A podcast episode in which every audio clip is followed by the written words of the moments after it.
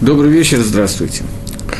Я продолжу э, по книге Берешит в начале. Мы с вами, когда разбирали э, потоп, немножечко разобрали некоторые аспекты потопа, то я продолжу читать в начале несколько предложений из Хумаши, из Пятикнижия, потом немножко их разберем. Здесь есть одна непонятная история, на которую мы попытаемся заострить внимание коллективно. Эла мишпахот бней нох лавдартам бегоейхам, мы элу нефреду агоем баэрет сахарамабуль. Вот семьи, которые произошли от сыновей Нох, по их родословно, по их народам, и от этих разошлась, разделилась земля, все народы земли после потопа. Э, до этого шло перечисление, кто родился от Шема, кто от Хама, кто от Иофета. И дальше Тора продолжает. «Вы коль гарит сафаихат во дворимах этим». Вся земля была одним народом и словами немногими. В Ибн Исаам и Кедом. И было, когда они ушли с востока, в Мцаубика, и нашли они долину, Бэрит Шинар, в земле, которая называется Шинар, в Ишушам, и там поселились, осели. В Омру Ишель Раеву, и сказал человек своему ближнему, Гава Нилбена Лаваним, давайте сделаем Лаваним, Нилбена Лаваним, э, обожжем себе, сделаем все кирпичи. В Нисрафала срифа и обожжем их. В Эдгелану Лавана Леэвен. И кирпичи превратятся у нас в камни. В Ахомере ела лагем лахомер. И материал стал им материалом. В Йомру и сказали, Гава не Невнелануир, давайте построим нам город, у Мигдаль и башню. Вырашо бы Шамаем. И изголовье этой башни будет на небесах. Ванаселану Шем, и сделаем себе имя Пен на Фусарпней Колаарес, чтобы мы не, раз, э, не, раски, не были раскиданы по лицу всей земли. Вейреда Шем, и спустился Всевышний Лерот и Гаир, чтобы увидеть город, Веда Мигдаль и башню, а Шербанубный Адам, который построили люди, и сказал в Йомар Гашем, Гена Амахат Васафай Хат, вот этот один народ и единый язык, Лакулам для всех, Везе Хилом ласот ата, лоева цермихем коля шерезим ласот. И вот если они что-то захотят сейчас сделать, то не станет для них невозможным сделать все, что они замыслили сделать. Гава нердава невела шамсфатаем. Давайте спустимся и перемешаем так языки. А шерло и шмеу иш сфат раеву. Для того, чтобы не слышал человек языка своего ближнего. Вейфец Гашема там Мишам, и разбросал Всевышний их оттуда по, все, по лицу всей земли, вы их долули внутри, и они кончили строить город. Алькен, поэтому, Караш Мабавель, это место называется Бавель, Кишам Балаль Гашем, потому что там Всевышний Балаль перемешал, э, сват Всевышний, сват Коль Арец, язык всей земли, умешам и фицем Хашем Альпней Коль Арец. Оттуда их э, э, разбросал Всевышний по лицу всей земли. Этот отрывок, кусочек, который нам рассказывает Тора про строительство Вавилонской башни. И здесь этот отрывок может вызвать сразу несколько вопросов. Вначале я хочу сказать, есть такое место Фаршат Гаазину, Шира, который мы должны говорить, и Шира, который мы говорим регулярно. И когда мы ее говорим, то в этой Шире, в этом отрывочке есть такие слова. «Захор ему талам бейно, шнот дор вадор». Помни дни, которые были в мире между ними, э, из поколения в поколение. И в этом отрывке два раза употребляется слово «дор», «ледор», «вадор». И говорится в одном месте, в Мидраше, Раша, собственно, это объясняет, что э, здесь у нас есть заповедь помнить два поколения. Поколение потопа и поколение э, Дорога Флага, поколение строительства Вавилонской башни. То есть есть две вещи, две причины, по которым мы должны помнить эти две вещи. И мы попытаемся разобраться в этих причинах. С потопом мы более-менее уже разобрались. И теперь попытаемся разобраться с Вавилонской башней.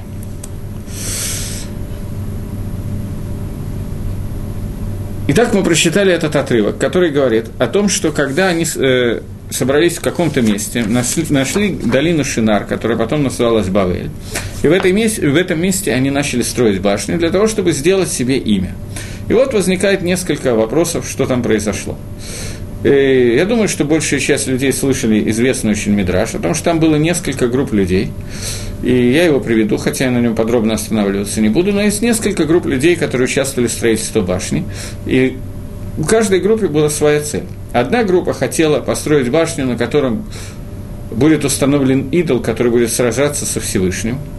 Другая группа людей хотела установить башню для того, чтобы подпирать небосвод, поскольку они считали, что Всевышний создал этот мир, но потоп, который пришел в этот мир всего 1657 лет после творения мира примерно, Этот потоп, который происходит, происходит из-за того, что, люди, что Всевышний не может полностью управлять миром, и, соответственно, надо ему немножко помочь поддержать верхние небеса, верхнюю раки, чтобы оттуда не лилась вода. И третья группа людей, которые хотела сделать себе имя, чтобы не рассеяться. Три группы, которые по-разному кончили, у каждой из групп были свои проблемы, у каждой из группы был свои каваноты. Но то, что объединяло всех этих людей, это цель, с которой они строили, цель каким-то образом вмешиваться в то, что творится в мире. А именно, что это означает –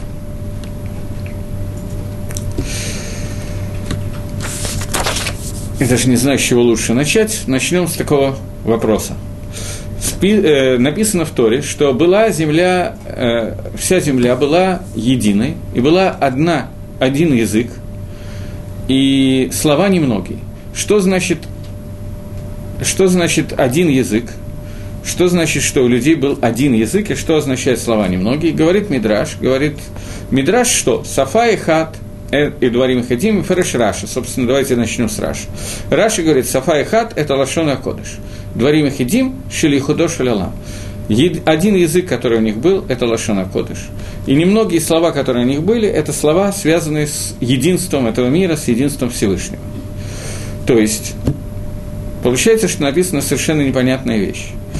Что получается, что причиной первой причиной строительства этой башни, которая является восстанием против Творца, являлось их знание Лашона Кодыш, знание ивритов, языка, на котором создан мир.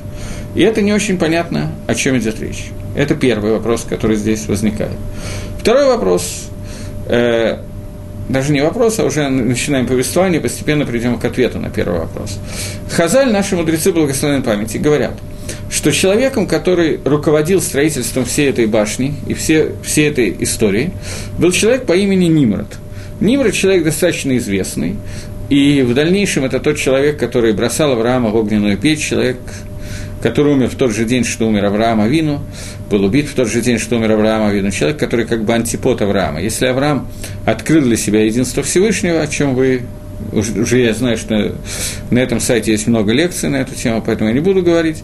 Но Авраам – это тот человек, который открыл единство Всевышнего, то Нимрод – это тот человек, который восстал против Всевышнего. Само слово «нимрод» означает «восставать». «Мерет» – это восстание. «Нимрод» – перевод слова означает «восстающий». И тут нужно понять одну вещь, что в языке, не в иврите, скажем, а в Лашона в языке, на котором построен мир, имя означает сущность явления – я не знаю, обсуждали мы это, не обсуждали это, но когда э, сказано, что Всевышний создал мир, и он создал Адама, то после этого написано, что он провел перед Адамом всех животных, которые были созданы, и Адам называл имя каждого животного. И так как он его назвал, так установилось имя этого животного. Например, какой-нибудь один пример. Он назвал слона словом «пиль». Пиль в переводе с иврита это слон. Пиль происходит от слова пела, чудесный. И таким образом Адам определил суть слона как животное, которое отличается от других животных каким-то чудом. Хобот вместо рук, я не знаю точно, что имеется в виду, наверное, именно это по-простому имеется в виду. И это отражалось в сущности этого, э, сущности этого явления. Также любое другое слово на иврите будет означать сущность этого явления, причем мы с вами далеко не каждый раз можем увидеть и обозначить сущность этого явления, но это не означает, что его нет. Просто мы не всегда можем понять, почему шульхан, это называется стол, называется именно шульханом, и где в шульхане, в слове шульхан отражается сущность понятия слов, э, стол. Но, тем не менее, она каким-то образом отражается, на каком-то примере я потом приведу это. Так вот, про Нимрода сказано, что это был Гебор Цаят Лифней Хашем, что это был э, сильный ловец перед Всевышним. И Раша объясняет в этом месте перед Всевышним, слова перед Всевышним, что он хотел то, что он был перед Всевышним, слова перед Всевышним, употребляется в Торе всего несколько раз. Про Авраама сказано, что Авраам ходил лифней Хашем. Также Нибра сказано, что он гебор цеят лифней Хашем, перед Хашемом. Если вы помните, когда мы обсуждали отрывок, говорящий про Ноха, то про Ноаха было сказано, что Ноах את האלוקים – вместе со Всевышним ходил Ноах, но там не было сказано לפני השם. И Раши в этом месте, по-моему, я, когда говорил начало פרשת נח, про מבול, про потом я, по-моему, на этом остановился. И Раши там говорил о том, что Ноах сравнивал Ноаха с Авраамом, что про Ноаха сказано «את האלוקים и Ноах», что Ноах шел со Всевышним, Вот родословная Ноах. נח איש צדיק תמים היה בדורותיו את האלוקים התהלך נח. Вместе со Всевышним ходил Ноах. Авраам, про Авраама сказано Лифней Элаким. И Раша обращает внимание на эту разницу. И говорит, что есть два пируша, два объяснения. Что бы было с Нохом, если бы он был в поколении Авраама? Он был бы еще более праведным? Или давка именно в своем поколении он был праведным, а в поколении Авраама его праведность не видна была таким образом? Это два пируша, два объяснения, которые существуют, это э, мы обсуждали. Но теперь про Нимрода сказано, что Нимрод находился на Дарге, на, на Мадриге, на ступени, очень высокой ступени, которая называлась Лифней Хашем. Те же самые слова, которые сказаны про Авраама, перед Всевышним. И говорит э, Мидраш, что Нимрод едарибано омиткавен лимродбо он знал Всевышнего и хотел восстать против него. Восстание – это вещь, которая подразумевает некоторые, ну не то что равенство, конечно, но некоторый элемент возможности к восстанию. Мы не можем сказать, что комарик или муравей восстает против человека, поскольку муравей, он, в общем, достаточно понимает, что ему незачем связываться с человеком, он меньше значительно. Слон и моська, моська, правда, может лаять на слона, но, тем не менее, обычно восстание не происходит в той ситуации, когда не против чего восставать, когда уровни не равны. Нимрод ощущал себя на уровне, когда он находился на столь высоком духовном уровне, что он может что-то сделать по отношению к Творцу. Поэтому про Нимрода сказано, что он был лифней Гашем, то есть он был перед Творцом, он был на высоком уровне, в Митковен Лемродба. Он имел кавану, имел намерение восстать против Творца. Это очень высокая мадрега, очень высокая ступень, и Благодаря этому возможно было сделать какое-то восстание. Теперь мы попытаемся понять их каванот, их намерения и то, о чем идет речь. Возвращаемся опять к началу отрывка. Начало отрывка, который говорит о том, что «Ваи коля арец сафаехату дворим ахедим». И была вся земля, это один язык и слова немногие. Раша приводит Мидраш, который говорит, что один язык – это лошон кодыш, слова немногие – это слова, которые митковним, направлены лифней и худоша лалам, перед Всевышним, перед единственным, кто есть в мире. Что имеется в виду? Сейчас надо попытаться это разобраться, и это будет немножечко сложно. Я специально буду говорить немножко примитивно, в расчете на то, что вы сделаете на скидку на то, что я говорю примитивно Бакована, с намерением говорить примитивно, потому что иначе я не знаю, как на эту тему говорить, и вы попытаетесь понять это немножко на более высоком уровне. Я возвращаюсь сейчас к моменту, который называется, начинается, с которого начинается книга Берешит. Вначале сотворил Всевышний небо и землю, земля была пустая и нестроена, тьма над бездной, сказал Всевышний, будет свет, и стал свет. Э, когда Тора рассказывает о творении света, речь идет о первом дне, отделил Всевышний свет от тьму, и был вечер, и был утро, день один. Солнце, луна и все светила, меород, были созданы только в четвертый день. В первый день существовал свет, который не был связан с тем светом, к которому мы сегодня привыкли. Может быть, электрический свет, я не знаю, но свет от э, Солнца, Луны и звезд был только начиная с четвертого дня. Что такое свет в своем физическом, и не только физическом, а общем понимании метафизическом, не знаю, как его определить, что такое определение света в буквальном смысле этого слова? Прежде всего, поскольку многие из нас учили когда-то физику на самых разных уровнях, то я боюсь, что я как-нибудь неправильно дам определение. Если я дам его недословно, то вы уж меня как-то простите. Э, мы знаем, что любое вещество, любой, любая вещь, которая существует, например, стол, который вот здесь вот находится, он отражает какой-то свет. И если мы возьмем спектрограф, то мы увидим спектр отражения этого света – спектроскоп, спектрограф, мы увидим спектр отражения этого света. То есть любое вещество, которое есть, оно излучает какое-то излучение. Это излучение, когда оно какими-либо приборами, включая человеческий глаз, ловится, оно называется светом, который из себя излучает этот предмет. Так же самое то, тот же самый эффект наблюдается в лампочке. Лампочка излучает из себя какое-то э, излучение, и это излучение мы видим глазом в определенном спектре, который освещает нам, и мы видим свет, от этого нам становится светлее, мы видим друг друга и так далее. То же самое Солнце и Луна, они тоже отра... А, излучают какой-то свет, Солнце собственный свет, у Луны отраженный свет, это сейчас не имеет значения.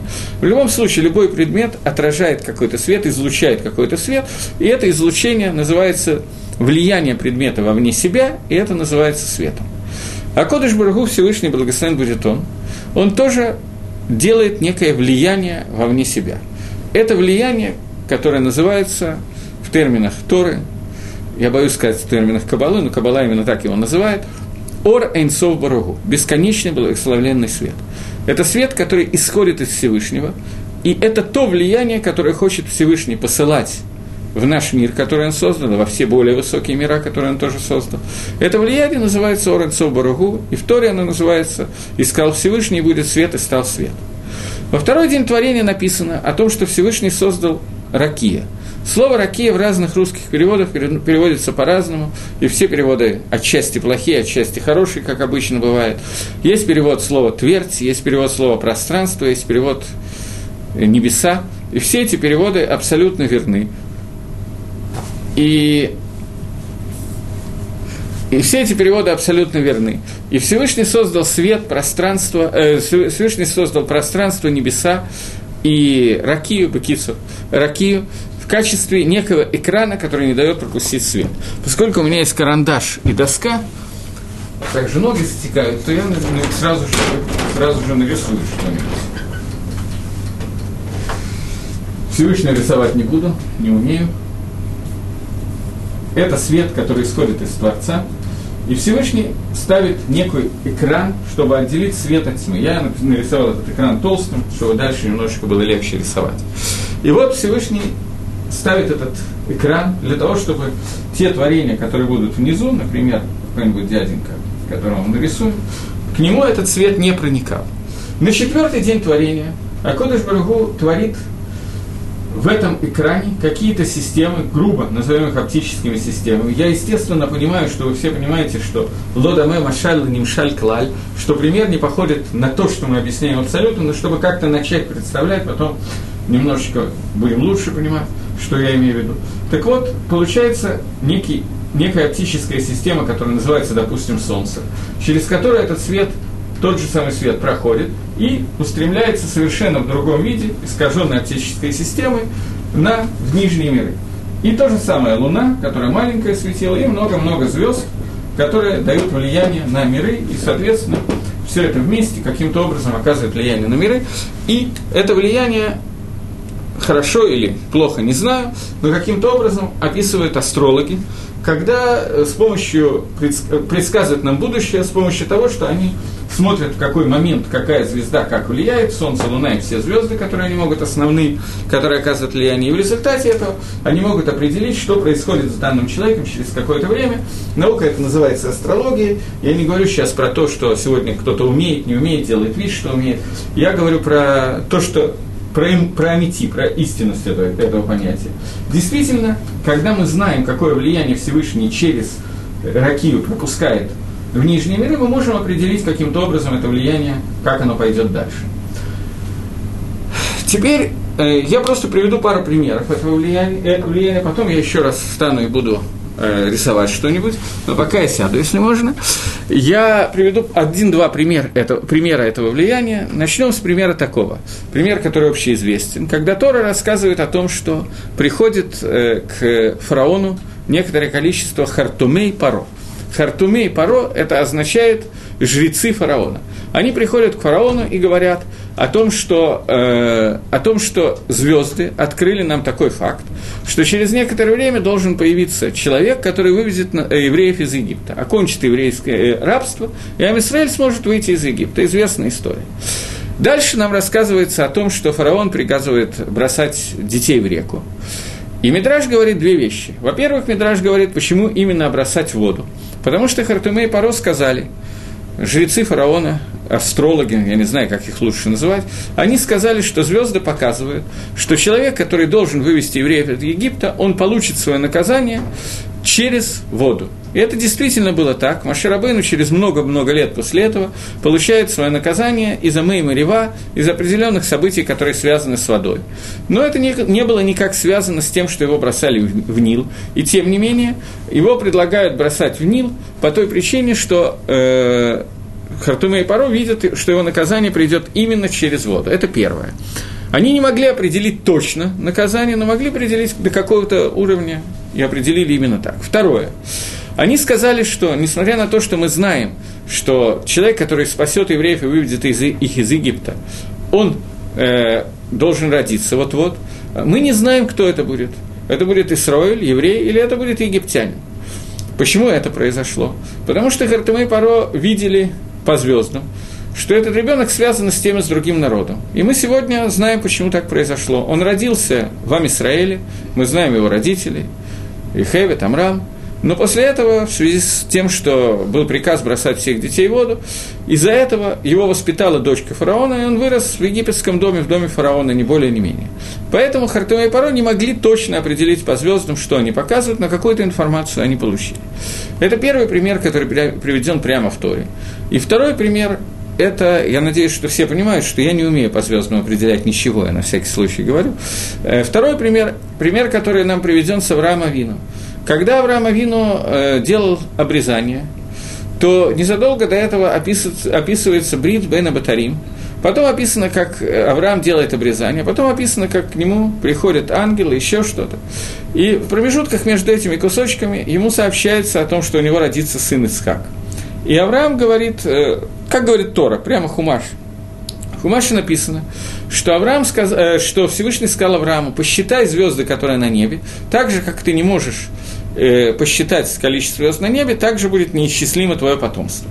Мидраж говорит, что Авраам, обращаясь к Всевышнему, впрочем, еще не Авраам, а Авраам, Авраамом он стал через некоторое время после этого, Авраам говорит Всевышнему, что я посмотрел по звездам, и у Авраама и Сарай не может быть детей. Звезды показывают, что у Авраама и Сарай не может быть детей. Говорит ему Всевышний, Мидраш говорит, Раша приводит этот Мидраш, что Всевышний его вы, вывел наружу и сказал, пойди и посчитай снаружи звезды, как отсюда, что тебе сейчас показывают звезды. Они тебе показали, что Авраама и Сарай не может быть детей. А сколько детей будут у Авраама и Сары? Так же, как ты не можешь посчитать, сколько детей у Авраама и Сары, ты не можешь это определить по звездам и так далее. Неисчислимо будет твое потомство. То есть есть разница между Авраамом и Сарай и Авраамом и Сарой. И эта разница заключается в том, что Авраам в тот момент, когда он сделал Бритмилу, изменил свое имя, и Сара тоже изменила свое имя. Имя было связано с Митсвой, заповедью обрезания, и тем самым изменилось влияние, которое показывали звезды и созвездия.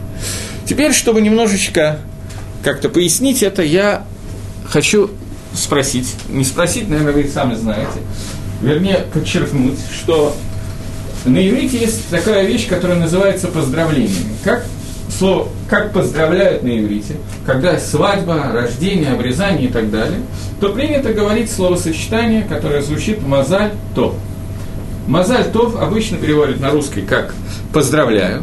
Слово «мазаль» – это перевод слова «мазаль» на русский язык, это созвездие, «тов» – это «хороший» пожелание хорошего созвездия. Другими словами, когда происходит какое-то событие, мы желаем, чтобы это событие произошло под хорошим созвездием, то есть влияние, которое эти звезды и созвездия окажут на человека, чтобы эти влияния были хорошими, позитивными или негативными. Это то, желание, то пожелание, которое мы говорим, когда происходит какое-то событие.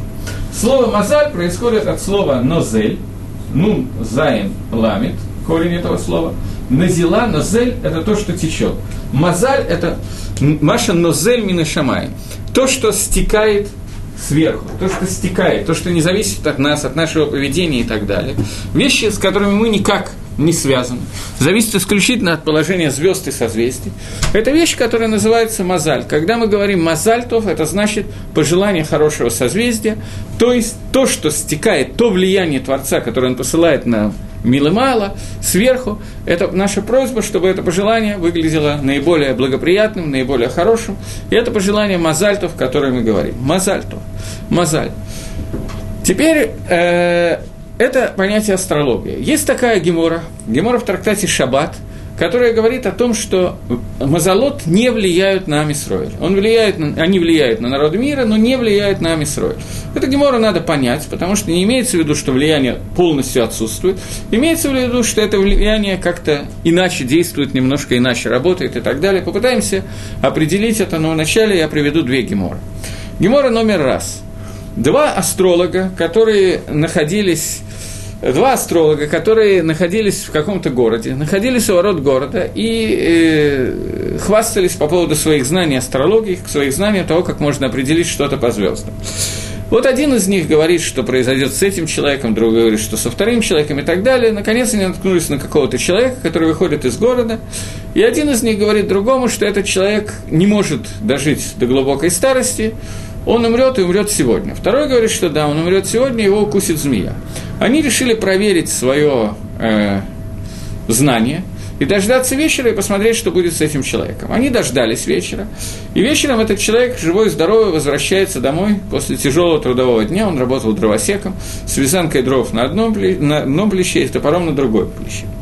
Они приходят к этому человеку, подходят и начинают выяснять, мужик, почему ты жив – Дяденька немножко расстроился по поводу этого вопроса и начал выяснять, почему, собственно, нет. У них состоялся такой диалог, триалог, не знаю, как его назвать, в котором они ему объяснили, что звезды должны были Альфа Центавра, Бета, я не знаю, кто еще что-то, показали о том, что сегодня ты должен быть укушен змеей. Во время разговора он, естественно, поскольку тяжело было держать вязанку дров топор, чтобы не очень им размахивать, положил на пол, и они его попросили, расскажи все, что делал в течение дня. Он им рассказал все, что он делал в течение дня, и в ходе этого разговора он сказал, что он работает дровосеком, обычно нарубает, рубанку, рубит одну вязанку дров, после этого идет, продает ее, и на это живет всю свою, э, весь день. И так каждый день.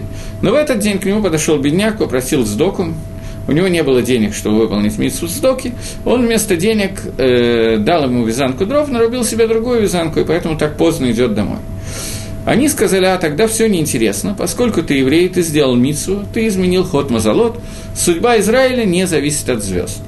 То, что они ему сказали. Пока они разговаривали, из этой вязанки, говорит Гемора, выползает змея и уползает. Таким образом, змея была, Возможность быть ухудшенным у него была, но все изменилось из-за того, что он сделал митсу, дал сдоки. Вторая гемора почти то же самое говорит, только про более известных людей, которые, может быть, что-то нам скажут, поэтому я ее тоже приведу. Дочь Раби Акива. Дочь Раби Акива собиралась выйти замуж, хорошее, правильное занятие. И вот, когда она выходила замуж, я не очень точно представляю, как заказывались свадебные залы, рестораны, кеттеринги и так далее во время Раби Акива и его дочки, но у меня есть сильное предположение, что, тем не менее, там было много народу, Раби Акива был к этому моменту серьезный, признанный Талмитхохом, одним из руководителей поколения, думаю, что народу тьма пришло к нему на свадьбу, ну, не знаю точно. Во всяком случае, во время приготовления к свадьбе, они э, все домочадцы Рабиакива были очень заняты приготовлением свадьбы. Невеста тоже занималась приготовлением к свадьбе. Она наряжалась, одевалась, фату мерила. Фата – это такая штучка, которую бетулот, девушки, которые выходят замуж, надевали. Я не очень точно представляю строение в то время, честно говоря, в наше время тоже не очень. На лицо надевается такая вот как бы белая марлевая не знаю, как ее назвать, что это такое, ну вот закрывается лицо. И это втыкается какими-то заколками в прическу, которая на голове. Более подробно я не очень знаю, я не присматривался. Но в это время, когда э, произошли события, о которых я сейчас буду говорить, то дочка Раби Акива примеряла эту фату для того, чтобы быть готовой к тому, чтобы идти на свадьбу. И в это время пришел какой-то бедняк и стал стучать в ворота и просить, чтобы ему дали сдок. Все были очень заняты. Самая свободная, кто оказалась в этот момент, была невеста. Она пошла дать ему сдоку. А поскольку у нее в это время в руках была фата, и она мешала, то она воткнула фату в стенку рядом с зеркалом, в забор, в стенку рядом с зеркалом, где она примеряла эту фату, и забыла, куда это она воткнула. Это тоже нормально, забыть, куда что-то положили, особенно накануне свадьбы, я понимаю, что случается. И вот э, через некоторое время ста- все стали искать фату, и нашли, не знаю, кто ее нашел, но позвали Раби Акива и показали, что происходит. Фата была воткнута в забор, через голову змеи. Она, не посмотрев, проткнула этой заколкой голову змеи, змея была приколота к забору и убита. Таким образом, была змея, которая должна была укусить ее, и то, что она дала цдоку, это изменило ее судьбу. И сказал Раби Акива, что раньше я всегда понимал слова, что цдока мацелам и мавит, что цдока спасает от смерти, что это сказано от смерти Баалам Аба, от смерти в будущем мире, что человеку обещан будущий мир за то, что он дает сдоку. Теперь я понимаю, что это не только Алам Аба, но и Алам Азе. Сдока спасает от смерти и в этом мире тоже. Таким образом, мы видим два примера с сдокой. Но на самом деле любая митсва обладает тем же свойством. Два примера, которые говорят, что мазолот как таковые существуют, влияние звезд и созвездий существует, но при этом их можно изменить каким-то образом через митсву. Поскольку я уже начал такую тупую схему, то я на этой схеме нарисую что-нибудь. Когда человек делает какую-то митсву, то влияние, которое от этого света приходит, оно во много раз превышает влияние всех звезд и созвездий, и каждый из 612 мецвод, которые у нас есть, она связывает нас с тем светом Всевышнего, который идет, пробивая эту раки, пробивая эту твердь и приводит ее в гораздо большем уровне, чем звезды и созвездия, и аннулирует влияние звезд. Таким образом, мецва, которую мы делаем, она приводит к тому, что мы устанавливаем новый способ влияния на мир и тем самым битулируем, аннулируем, приводим к мелким неприятностям все звезды и созвездия, которые существуют. И это та фраза Гемора, которая сказана о Маршмуэль, судьба, «Эйн мазалля Израиль», судьба Израиля не зависит от звезд. У Израиля нет мазали. Э, я не полностью, естественно, эту тему осветил, поскольку это сейчас не так принципиально, но то, что я хотел, я осветил. Это то, что называется астрологией. Теперь мы коснемся нового аспекта. Аспекта значительно более неприятного, а именно, что у человека есть возможность каким-то образом, в двух словах мне придется сказать, каким именно, повлиять не путем исполнения заповедей, а другим путем, повлиять на это влияние, которое дают звезды и созвездия, а именно сделать какое-то, не знаю, как это назвать, не молитву, какое-то воздействие, которое возможно сделать на звезды и созвездия, и изменить то влияние, которое они дают, направить их в другую сторону, чтобы влияние каким-то образом было изменено и так далее.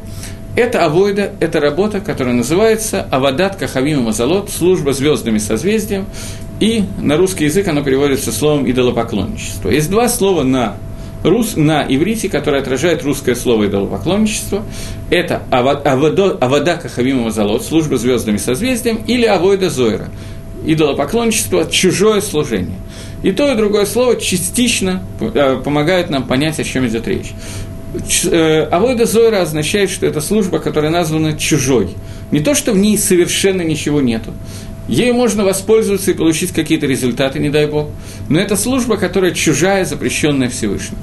А Вадат Кахамим Мазалот описывает технику этой службы. То, что человек может воздействовать на то влияние, которое посылает Всевышний на землю, не молясь самому Всевышнему, не обращаясь к Творцу, а воздействовать именно на, на посредников, которые это делают, и через этих посредников достигнуть какого-то влияния. Посредники, о которых идет речь, это может быть не только, не могут быть не только звезды и созвездия, это могут быть малахим, ангелы, это могут быть довольно много различных ступеней, которые существуют между нашим миром и Творцом, и через них мы можем каким-то образом, не дай Бог это делать, но каким-то образом мы можем на это повлиять. Чтобы немножечко как-то осветить это, то я еще хочу встать и нарисовать что-нибудь. Сейчас я сотру то, что у меня получилось, уберем отсюда мицвод, которыми мы можем изменить какие-то вещи, и вернемся к первоначальной схеме, когда влияние исходит через звезды и так далее. Так вот, допустим такую ситуацию, что человек, который владеет знанием этих звезд, видит, что основное влияние в данный момент оказывает вот эта вот звездочка, которая, мы можем считать ее влияние и посчитать, что ее влияние, вот эту вот точку, приведет к тому, что ребенок, который должен сейчас родиться в, этом, в данном месте, в месте, в месте X, он родится с каким-то изъяном на одной из ног. То есть эта нога у него будет сломана. В таком случае этот человек, допустим, что он умеет это сделать, может направить это влияние отсюда и в другую сторону, вот сюда. Вот и этот ребенок будет здоровеньким, как огурчик. Совершенно без всяких проблем. И здесь мы сталкиваемся с несколькими проблемами. Во-первых, мы не знаем, какое влияние мы переведем сюда, в другую точку. Ведь оно совместится с влиянием еще миллионов звезд, созвездий и так далее. И рассчитать этого не может ни один человек. Это первая проблема, но не основная. Основная проблема заключается в том, что все, что я сейчас чертил, является Авой Дезойрой, и Акодыш Бургу Всевышний запретил нам такое служение, оставив для нас служение только обращаясь ко Всевышнему через те имена, которые нам открыты, и когда мы возвращаемся к самому Ашему. Когда был создан мир, идолопоклонничество возникло через несколько поколений. В поколении, когда люди стали забывать Всевышнего и стали увидели, что можно каким-то способом влиять не на самого Творца, который делает то, что он хочет, а каким-то образом влиять на различные схемы звезд, созвездий, других идолов. Сегодня идолопоклонничество, безусловно, тоже существует в значительно меньшей степени. Об этом тоже, может быть, мы как-нибудь поговорим, но оно существует, тем не менее. В тот момент, когда, о котором мы сейчас говорим, когда строители Вавилонской башни начали строить башню, то они пользовались Лашона Кодыш. Вся земля была Сафа и Хат во дворе Махадим. Единым языком и словами немногими. И Сафа и Хат – это Лашона Кодыш. Что означает Лашона Кодыш? Лашона Кодыш – это язык, на котором Всевышний сотворил мир.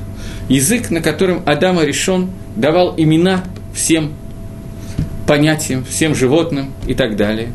То есть Адам решен ведь просто угадывал, определял, не знаю каким способом, суть этого явления, но имя как таковое, отражающее сущность этого явления, безусловно, давал не он, а давал Акодыш Бургу. Теперь нам надо понять, что означает сущность этого явления. Шем. Имя на иврите – это Шем. Я извиняюсь, что я все время что-нибудь пишу, но ничего страшного, я думаю. Шем. Шем – это понятие имени. Оно означает настоящее имя. Не то, как мы его понимаем, не то, как мы его пишем произносим. Означает суть явления. Когда мы говорим, что этого человека зовут Хаим Рабинович и так далее, другими словами, мы, сами этого не понимая, объясняем его сущность, его суть. Его суть – это вот здесь вот надо такой скользкий момент попытаться понять более серьезно, что такое сущность любого человека, любого предмета, любого творения. Любое творение, которое создано Всевышним в этом мире, которое мы сейчас видим здесь, это любое творение, оно связано за Кодыш Баругу через Малахим, через ангелов, которые руководят этим явлением. Говорит Мидраш, что нету травинки, которая растет на земле, пока Малах, который ангел, который за нее отвечает, посланник, связующее звено между этой травинкой и Всевышним, не стукнет ее и не скажет ей «гдаль», не стукнет ее и не скажет ей «расти». Таким образом, когда мы говорим о какой-то вещи и называем ее сущность, суть, то это означает, что мы называем имя этого Малаха, этого ангела, который связывает эту вещь напрямую с Творцом. Когда мы говорим о поколении Вавилонской башни, то мы говорим, что у них был Лашона Кодыш, Сафа и Хата, Дварима Хадим. Дварима Хадим означает слова немногие, слова, которые, как сказано в Мидраше, Микуваним, Лаихидо Шалялам, слова, которые направлены к Ихудо, к единству мира, к тому, который единый в этом мире, ко Всевышнему, то это означает, что они знали суть и сущность, то есть Шем, имя каждого названия и каждого предмета. Таким образом, они могли, как говорит Мидраш, леашбия это малахим. Они могли, не знаю, как по-русски перевести, это довольно сложное понятие по-русски. А? Да, это сложное понятие по-русски. Они могли леашбия это, э, э, это элаким, а, э, это малахим, они могли заклинать, я вижу, что есть вопрос, я сейчас на него отвечу, э, они могли заклинать ангелов. То есть они могли каким-то образом, путем швоя, путем обращения к ним, каким-то образом управлять некоторыми вещами, которые связаны, связывает саму вещь с ее сущностью в более высоких мирах, с ее связи со Всевышним. Сейчас я на секундочку отвлекаюсь от того, что я говорю, у меня появился вопрос. Если все говорили на одном языке, что же было смешано? Смешано было в дальнейшем, мы дойдем через несколько минут до того, что было смешано в дальнейшем. Мы пока не дошли еще до смешения, мы пока находимся на начальном этапе строительства, фундамент Вавилонской башни. Но я имею в виду, естественно, сейчас не физический фундамент, я имею в виду и духовное строительство в первую очередь тоже. Здесь нужно понять. Я хочу обратить ваше внимание на кусочек в Торе. И нашли они долину, сейчас, секундочку, Нашли они долину в землю Шинар и осели там. Строительство они начали в долине. Если говорить о физическом строительстве, то им надо построить башню, которая будет подпирать небосвод. Это очень высокая, небоскреб. Понятно, что чем выше ее начнут строить, если начать строить на Эльбрусе или на Вересте, то надо будет меньше э, времени строить. На 7 километров ниже будет строить или на 10, я не помню, там, какая глубина чего, вернее, высота. Но, во всяком случае, кирпичи надо будет меньше укладывать один ряд в другой. Тем не менее, они начали строить в долине, и эта долина не случайно была долина Шинар, долина Бавеля. Это тоже не случайно произошло. И Понятно, что строительство, о котором идет речь, это в первую очередь духовное строительство, физическое там тоже участвовало. Но я не буду сейчас соединять физические и духовные формы. Что они хотели?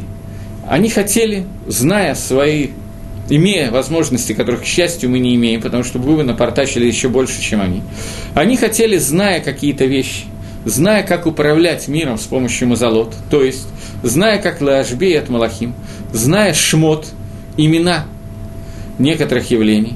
Дарих сегодня просто заодно. Сегодня тоже есть люди, которые это знают, и некоторые из этих вещей могут управлять не на том уровне, как они, или, может быть, кто-то на более высоком уровне, но, естественно, это не делается, это запрещено строго. Некоторые из этих вещей достаточно, и хасид относительно простые, и, ну, не в этом проблема, а в том, что они с помощью своих знаний хотели, хотели изменить некоторые вещи – Теперь надо понять, что именно они хотели изменить. Существует определенный порядок, порядок, который Акодыш Бургу устроил в этом мире. Порядок, против которого восстал Немрод, который был человеком, который знал, что он может восстать. Он находился на Мадреге, который, на, на ступени, которую он сам оценивал, как ступень, которая называется Лифней Гашем, перед Гашемом. То есть понятно, что он не ощущал себя равным Всевышнему, он был достаточно умный человек, завоевал доверие всего поколения, но он ощущал, что есть вещи с помощью своих знаний, которые он мог, может достигнуть. Мы немножко коснулись того, что они знали, и чего они хотели достигнуть. В чем состоял этот мерит, восстание, поскольку суть Нимрода заключается в его имени, которое означает тот, который восстал, восстающий.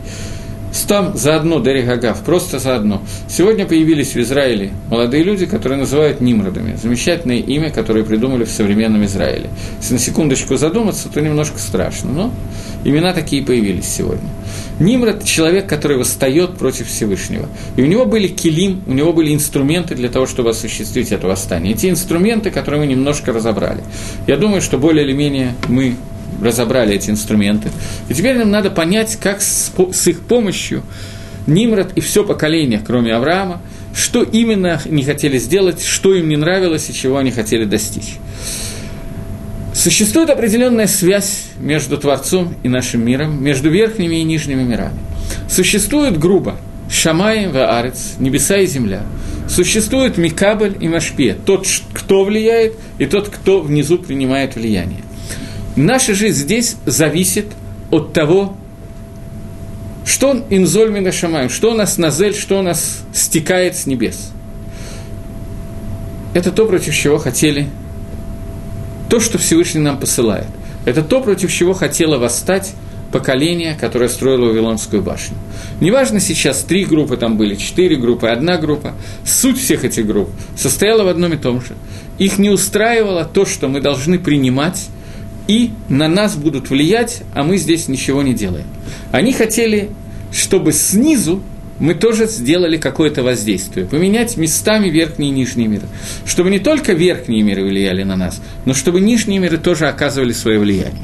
Каким образом оказывают свое влияние?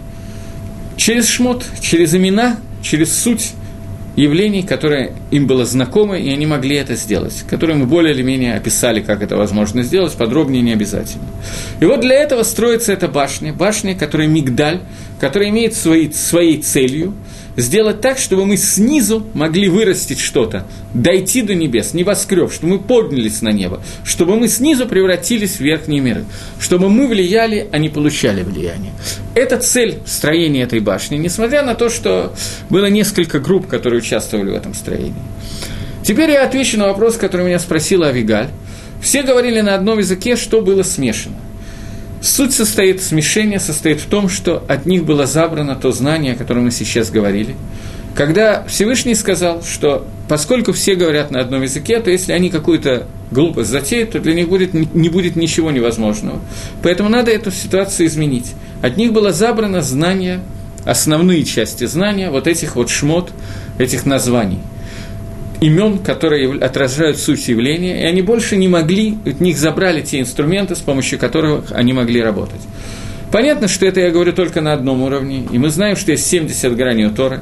Простое объяснение состоит в том, что до того, как э, Всевышний смешал все языки, то каждый из них разговаривал на своем языке, было 70 языков, 70 корней языков, и они разговаривали каждый на своем языке, и кроме этого знали еще один общий язык, Лашон Акодыш, и Всевышний забрал у них знание Лашон Кодыш, и у каждого из них остался только свой язык. Это никак не противоречит тому, о чем я сейчас говорю. Это простой смысл и более глубокое понимание, но они связаны, они сливаются вместе. Поэтому то, что произошло, когда Всевышний смешал эти языки, это то, что у них был забран Лашон Кодыш. Он исчез от них как класс, не как иврит, иврит, может быть, они и знали, я не знаю, но как Лашон Кодыш, с помощью которого можно воздействовать на миры, это перестало быть возможным. И таким образом строительство башни перестало иметь какой-то смысл, и они были рассеяны по всей земле и разошлись. Теперь я хочу обратить ваше внимание на несколько вещей. Первое. Место это названо в Торе Бавель. Бавель, потому что там Всевышний Балаль смешал языки. Дело в том, что Мидраш в Торе действительно Бавель появляется первый раз в этом месте, но Всевышний, э, слиха, но в Мидраше оно уже встречается до этого один раз. Мидраш говорит о том, что после того, как был потоп, который был за 1650 лет до, до описываемых сейчас событий, во время потопа, когда вся земля была залита, есть мидраж, что вся земля, кроме Эрицисройль, так говорит, это Махлок с Раби Йохана на Иришлакише, это мидраж приводится в Геморе Рожашона, что было, был или не был потоп в Эрицисройль, и в Сангедрине тоже, э, но э, это спор между Раби Йохананом и Иришлакишем. Э, это сейчас даже не так принципиально. Даже если в Эрицисройль был потоп. Тем не менее, вопрос, который возникает, что, что стало со всеми вот этими вот людьми, животными, растениями, которые были затоплены в течение года, сожжены дотла и затоплены и так далее. Что стало с этими остатками? И Мидраж говорит, что они были все снесены потоп, потопом, потоком, когда потоп кончился, кончился в одно место, где они были перемешаны.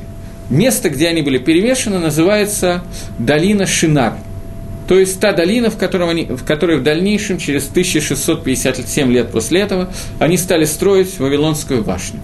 Та долина Бавеля, Бавель на иврите это пере, перемешивать, лив, ливал, ливлоль перемешивать. Бавель, корень бейт ламит означает перемешение. И вот в то место, где в дальнейшем смешались языки, и там строилась эта башня, в то место были снесены остатки потопа, остатки всех вещей, всех органических соединений, где Всевышний их смешал. Э, там на простом языке, на простом понимании Торы, не исключено, что именно э, поэтому там так много нефти сегодня в этих местах, потому что вся органика, которая была, была снесена именно туда. Но я не уверен, что это так, это просто такое наблюдение, вскользь. Так вот, э, слово «бавель» называется то место, где все было смешано. И это смешение, это смешение, которое потом тоже будет иметь какое-то определенное значение. Сейчас просто коснусь его, я не буду, поскольку не очень есть время, я не буду на этом останавливаться. Но Талмуд Бавли, Вавилонский Талмуд, был написан именно в этом месте. Тот Макор, тот источник Тора Шабальпе, источник устной Торы, которым мы все живем, который является сутью вообще всей Торы, всей, всего лиму Торы, всего изучения Тора сегодня, он называется Талмуд Бавли по двум причинам. Во-первых, потому что он был написан в Бавеле, и во-вторых, потому что в этом Талмуде все перемешано. Есть письменное, устное Тора, одно мнение, другое мнение, споры. И вот из всего этого мы вытаскиваем крупицы, из которых мы строим свои знания. Поэтому он тоже называется Талмуд Бавли, и он был, мог быть создан только там, где за много лет до этого пытались создать Вавилонскую башню. То есть Маком этот, место это, имело значение не просто так. Они действительно выбрали себе место, место, которое идеально подходили для этого. Новый вопрос, правильный вопрос, я э, неправильно сказал. Все поколение, я сказал, что все, вы сказали, все поколение, кроме Авраама. Что делал Сим, Шем? Он еще жил тогда, имел знания единого Творца. Э, я утрированно сказал, кроме Авраама. Были и Шем, и Эвер, и еще некоторое количество, которые не участвовали в этом строительстве. Авраам просто в это время находился в месте, где находилось это строительство. Шем находился немножко в другом месте в районе, который в дальнейшем будет находиться, Малки Цедек, Шем – это Малки Цедек, у него есть еще одно имя, и он жил в месте, которое в дальнейшем получило название Ирушалаем. Авраам в этом месте находился прямо в том месте, где строила башня, и был, ему было предложено это строить, и он отказался. Шем находился в другом месте, он даже не дошел до места строительства, но э, спрашивающий представитель абсолютно прав. Абсолютно. Э, дальше. Возвращаемся к... К чему я только уже забыл? К Бавелю. Так вот, не случайно Талмуд Бавли писался, составлялся и учился именно в том месте, где строилась эта башня. Строители башни Нимрат и Компани выбрали место, которое идеально подходило для этого строительства. И для того, чтобы понять, почему оно идеально подходило к этому строительству, я должен привести еще один мидраж. Я его приведу чуть позже.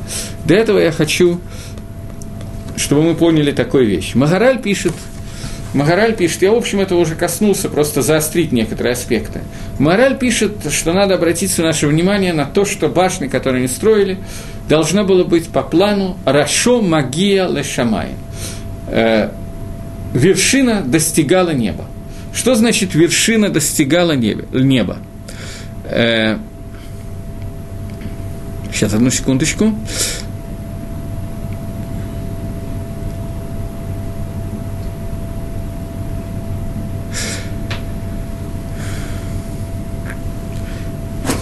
Я зачитаю, наверное, этот кусочек из Магараля, только буду сразу переводить на русском. Рашо Магея Шамаем, из голо... вершина башни должна достигать неба. Кавана там, их кавана, их намерение. Шиишпи Алагем Тава Бехрех Бекох Шиушматав. Их намерение было такое, чтобы Тава, добро, которое исходит от Всевышнего, доходило до них Бехрех обязательным путем Бекох Шиму Шматав, через использование имен – Афим лога тавим, даже если поведение, которое было внизу, не было хорошим поведением. Кигайроцим, поскольку они хотели, лалехат беширулутам либам лара, идти так, как ведет их сердце к козлу. Велога юрацим лиштабет к душе. И не хотели они подчинить себе к душе святости. Кицарих торах гадоль лисагеф ацма витавада хомер. Поскольку необходим огромный труд для того, чтобы подчинить себе себя желанием своего материала. Это Магараль. Магараль, но, как выяснилось, я забыл об этом. Магараль, я просто вижу, что здесь цитата, это цитату, которую Магараль переводит из книги Зогар просто. Но это кусочек я просто Зогар не читал, я читал это Магараль, и, соответственно, Магараль это приводит от имени книги Зогар. Таким образом, мы подчеркнули то, что я хотел сказать с самого начала.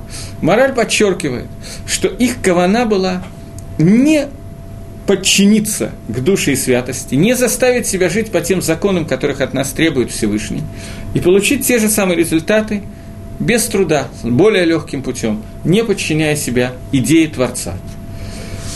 Для того, чтобы это немножко яснее понять, то я хочу обратить ваше внимание вот на что. Опять обращаемся прямо к Хумашу, к Пятикнишию. И сказали человек своему ближнему, давайте нилбанелова нимва не срефа срефа.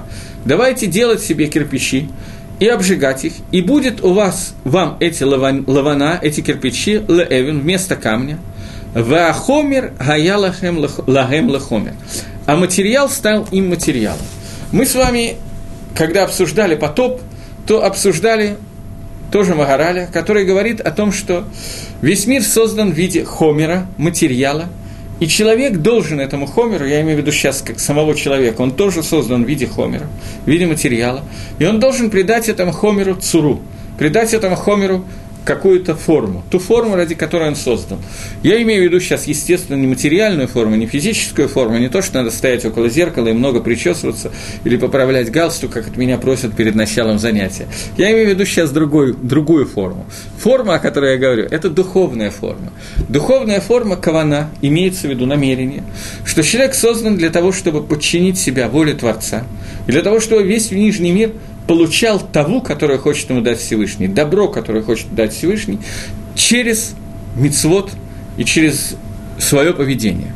В тот момент, когда мы отказываемся это делать, мы строим башню, башню Бавеля, когда мы смешиваем верхние и нижние мира, мы смешиваем ему их на том уровне, что э, это смешение приводит к определенному результату. Сейчас я попытаюсь объяснить результат мы смешиваем понятия, то, что мы принимаем, и то, что нам дается, и мешаем дающие и принимающие. То есть посредством знаний шмот, знаний имен, которые на тех малахим, тех посредников, которые на нас влияют, мы вызываем то влияние, которое нам хочется, без того, чтобы мы для, этого сделали, для этого сделали то, что нам от нас требуется.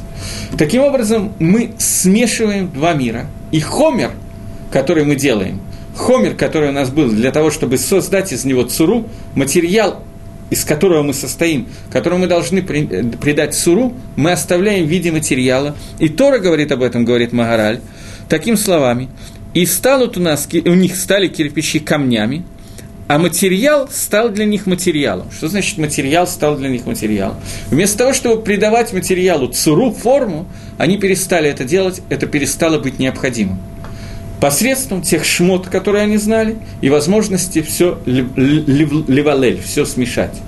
Извините, не совсем понял насчет иврита и лашон кодыша. Это не одно и то же? Нет, это не одно и то же. Иврит – это современный язык, Современный язык, который создан на основе Лашон Кодыша, создан на основе языка, которым создал мир, на, язык, на основе языка Торы, хотя многое там, конечно, изменено, чтобы взять какие-то новые названия и так далее. Например, в Лашон Кодыше слово «хашмаль», которое в современном иврите существует, как э, электричество приводит, э, в Лашон Кодыше это обозначает совершенно другое понятие и так далее. Но здесь, э, здесь не основное это то, что иврит Лашон Кодыш отличается тем, что это Лашон Торы и современный язык. Я говорил немножко о другом. Я говорил о Лашон Кодыше как о языке, на котором существует понятие как шмот, понятие э, того, что мы понимаем, что такое суть явления, и понимая суть этого явления, одновременно с этим мы можем воздействовать на это явление. Это можно только зная Лашон Кодыш, зная шмот – имена, на которые мы воздействуем. Это то, что я имел в виду. Я, судя по всему, не успею закончить полностью урок, но каким образом можно поменять свое имя, чтобы поменять свою судьбу? Э, это очень сложный вопрос. Я думаю, что я сейчас не смогу ответить на этот вопрос. Может быть, на следующем занятии, потому что просто у меня есть три минуты и не хватает времени на ответ на вопрос. Так вот, теперь мы коснулись и немножечко и немножечко более или менее начали понимать, что произошло во время строительства этой башни. Теперь я хочу обратить ваше внимание на такой мидраж. Поскольку времени мало, я просто скажу его, даже объяснять не буду. Мидраж, который говорит о том, что «И пришли они в место, которое называлось Шинар, и построили там Ир». Сейчас, давайте я найду это в Торе все-таки.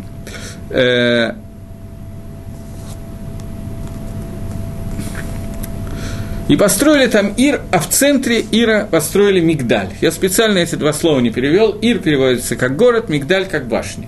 Вот теперь обратите внимание на то, что говорит Мидраш. Вебанушам Ир, и построили там город.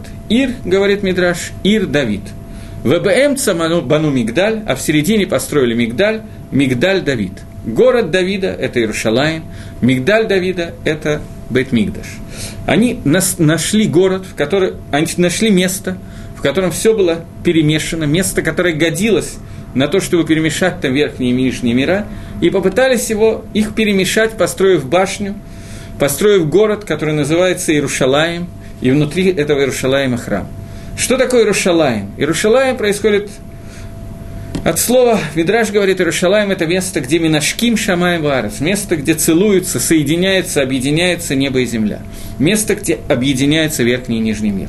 Храм Бейда Мигдаш – место, где мы приносим карбонот, жертвоприношение. Карбонот – это место, посредством которого мы, не место, действие, посредством которого мы микорвим, от слова «коров» приближать, нет у меня времени писать, уже совсем нету. Карбонот – это то, что Микарев приближает нижний мир к верхнему, соединяет его. Таким образом, Тахнит, суть Бейдамикдаша и Иерушалаема, это воздействие нас на верхние миры через те действия, которые предписывает нам Всевышний. И мы соединяем наши миры, но на том, так, как этого хочет от нас Творец. Через мицвод, через заповеди, которые мы делаем. Объединяем нас с верхними мирами и воздействуем на Всевышнего в той степени, в которой Всевышний дает нам заповедь это сделать. Они хотели заменить Бейт Мигдаш, заменить Иерушалаем своим воздействием. Воздействовать снизу вверх возможно, и это заповедь Творца, для этого мы созданы в этом мире. Но они хотели воздействовать не так, как хочет Творец, а так, как мы захотим. Использовать наши знания для того, чтобы, не меняя своей цуры, оставаясь хомером, оставаясь недоделанным материалом, получать ту таву, которую хочет Всевышний, и для этого воздействия они делали то, что называется Бавель, они делали билбуль. На этом мы зак... э, на этом я думаю, что мы должны закончить, судя по времени, которое здесь у меня загорелось. Вот, до новых встреч в эфире, до свидания.